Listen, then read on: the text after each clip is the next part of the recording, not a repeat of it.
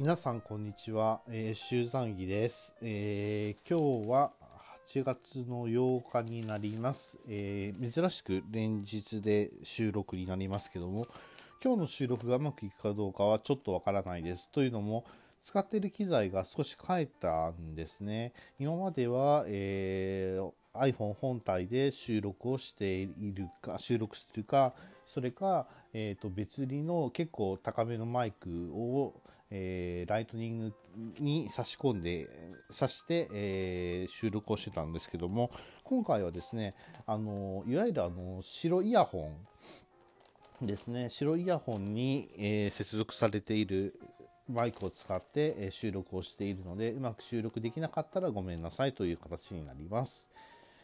はい、えー3月8日水曜日、えーと、今日の県内版のニュースになります。今日は、えーまあ、平和な一日でした。今日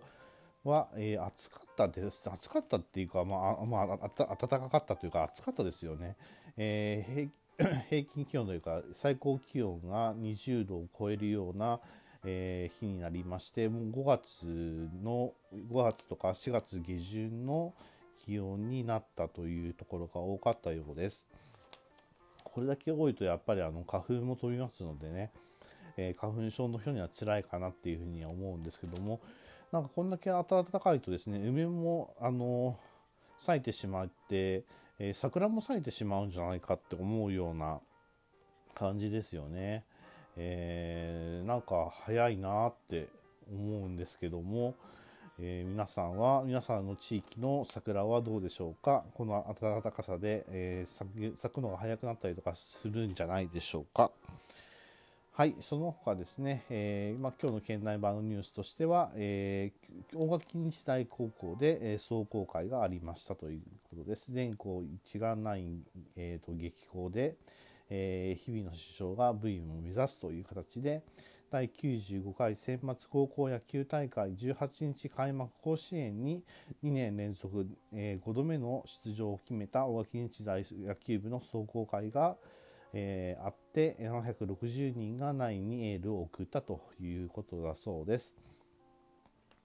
なかなか、えーここの大垣日大もね強いところですよね。まあ、あの岐阜商業県議賞もね、えー頑張ってほしいんですけど大垣日大も頑張ってほしいかなと思っています。はい、岐阜の名を背負ってぜひあのいい結果を出していただければなというふうに思っています。あとは、えー岐阜市の芸妓団体、えー宝泉儀礼で修行した、えー島田さんが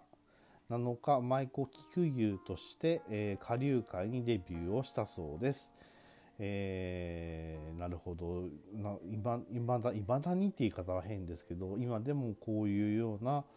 えー舞妓さんとしてデビューする人があるということはいいことですよね。はい、えー多くの人に愛される芸妓に、えー、と舞妓になりたいという喜びを語ったということです。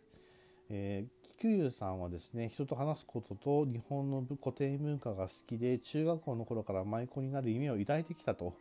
えーコロナ禍でお座敷文化が停滞し夢の道に進むか迷った時に背中を押したのが母母母親だったということでなんとかなる頑張っての胸を、えー言葉を胸に、えー昨年6月に見習いとなって、えー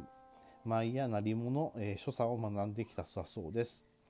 え名前は、えー、と宝宝泉議連代表の宝冠の菊池さんの菊に五感の良い牛を合わせたという形で喜びが久しくあるという縁起のいいお気に入りの名前になったということだそうです。なかなか写真も載っていますけども非常にですね艶やかな、え着物姿で、えデビューをされてみたようです末永いご活躍をお祈りしておりますということです。はい、えー、とあとは岐阜のメーカー、えー、ご会集めて大垣の土屋田中せんべいせんべいが配布ということだそうです。えー大垣市にある、えー菓子土屋と田中せんべい総本家。この田中せんべい総本家って結構話に聞くんですよね。何かと出てくることが多いんですけども、えーそのその人たちが、えー名産えー、鳩サブレのやトラヤなどの有名有名店も参加し参加した、えー、全国名画家師行動協同組合が参加した5会員の配布のところに参加をしたということだそうです。えー、店の歴史や文化も味わってという形で、えー、柿羊羹でおなじみのお菓子、えー、お菓子土お菓子土屋は、えー、同市出身の日本画家森谷忠さんが描いた柿の絵を使った仕上がりで味噌入りおがきせんべいが人気の田中屋せんべい本本は本本家は、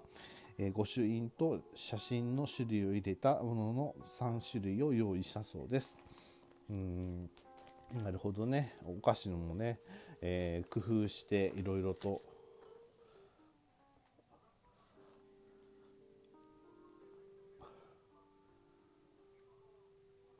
いろいろごめんなさい。いろいろと、えー、配布配布というかですね知られることも大事だなということが分かります。なかなか写真も載っていますけどもなかなか可愛らしい現代風の現代アートチックな感じで、えーとまあ、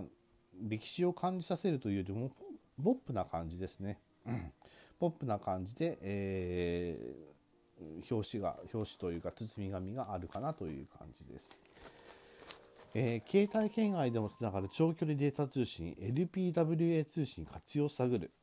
LPWA 通信って僕知らなかったんですけどね、えー、長距離のデータ通信技術 LPLA 通信の活用と普及に向けた研修会が県立森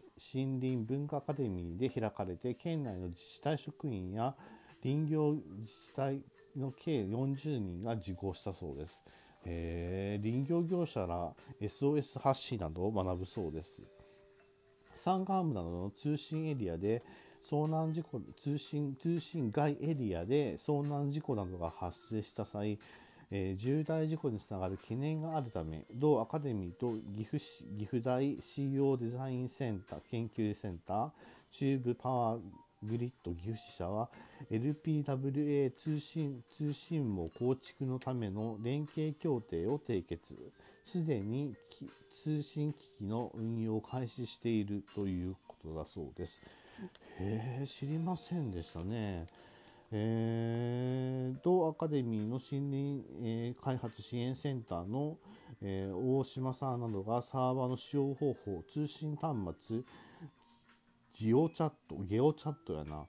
の、えーと、コキーの使い方などを説明、えー、加入者はスマートフォンにアプリをダウンロードしてコキと連動させたと。山中で怪我をした際の SOS の出し方、仲間とのチャット、位置情報の送信方法などを学んだ。消防と連携している、えー、愛媛県、えー、熊久間久間高原町の事例も紹介されたと。参加した、えーと、下呂市の、えー、林業林業林業事業体森人の、えー、代表者の人は、えー、現在の仕事ではヘルメットの通信装置のやり取りが手段がこの日が遠く離れていても利用できると。いうことで今後消防との連携が、えー、進めばなお心強いというふうに、えー、話したということで LPWA 通信。うん。僕コンピューター関係には強い方だと自負はしているんですけども LPWA 通信って知らないですね。これどうなんですか？ロングパワーグリッド power power line wide area network の略なのかな、えー、多分そんなような略だと思うんですけども多分電チューブパチューブパワーグリチューブ電力パワーグリッド岐阜支社が、えー、関連してるってことは電力網かなんかを使って高速通信する LP ですよね。パワーパワーラインコミュニケーション。LPC の話なのかなと思いながらちょっと話を聞いてみましたあの見てみましたまた、えーと、LPWA の通信について、えー、進展があれば話をしてみたいかなと思ってみます。はい、えーと、性能地域版に行きます。性能地域版は、えー特に、えー、何か大きな話はないんですけども、えー、広合堂駅に手芸サークルが展示をしました。あの、華やか吊るし飾りだそうですね。吊るし飾りの写真が、えー、載っていますけど、結構大きくてですね、身長の2倍近いところから吊るして、えーと、飾りがあるみたいなんですけども、すごいですね。えー、養老鉄道広合堂駅、合土町合土の、えー、駅舎内に、色鮮やかな吊るしがお目見えし、駅利用者を温かく出迎えているという、31日まで展示がされているということでした。えー、手芸サークル趣味のクラブのメンバーの人たちが、えー、フェルトや、えー、古きえー、古生地ですね古い布を、え、利用して手作りをしたそうです。うんこれ毎年恒例の毎年恒例で、えー、吊るし飾りをしているそうなんですけど吊るし飾りってこうしてみると綺麗なんですね。実際に近い場所ですので見に行きたいなというふうに思います。はい。はい。えー、っと木ますに、えー、寄せ植え手のひらに花壇、えー、大垣で芭蕉落市という形で大垣観光協会の主催の大垣、えー、大垣芭蕉落市が大垣市、えー、船町の奥の細道結びの地記念館で開かれ地場産品の、えー、金マスを使った多彩な企画が、えー、市民を楽しませた。4年ぶりに大垣マス祭りと銘打ち制限時間内に、えー、マスマスを積む高く積むゲームや一生マスを使っ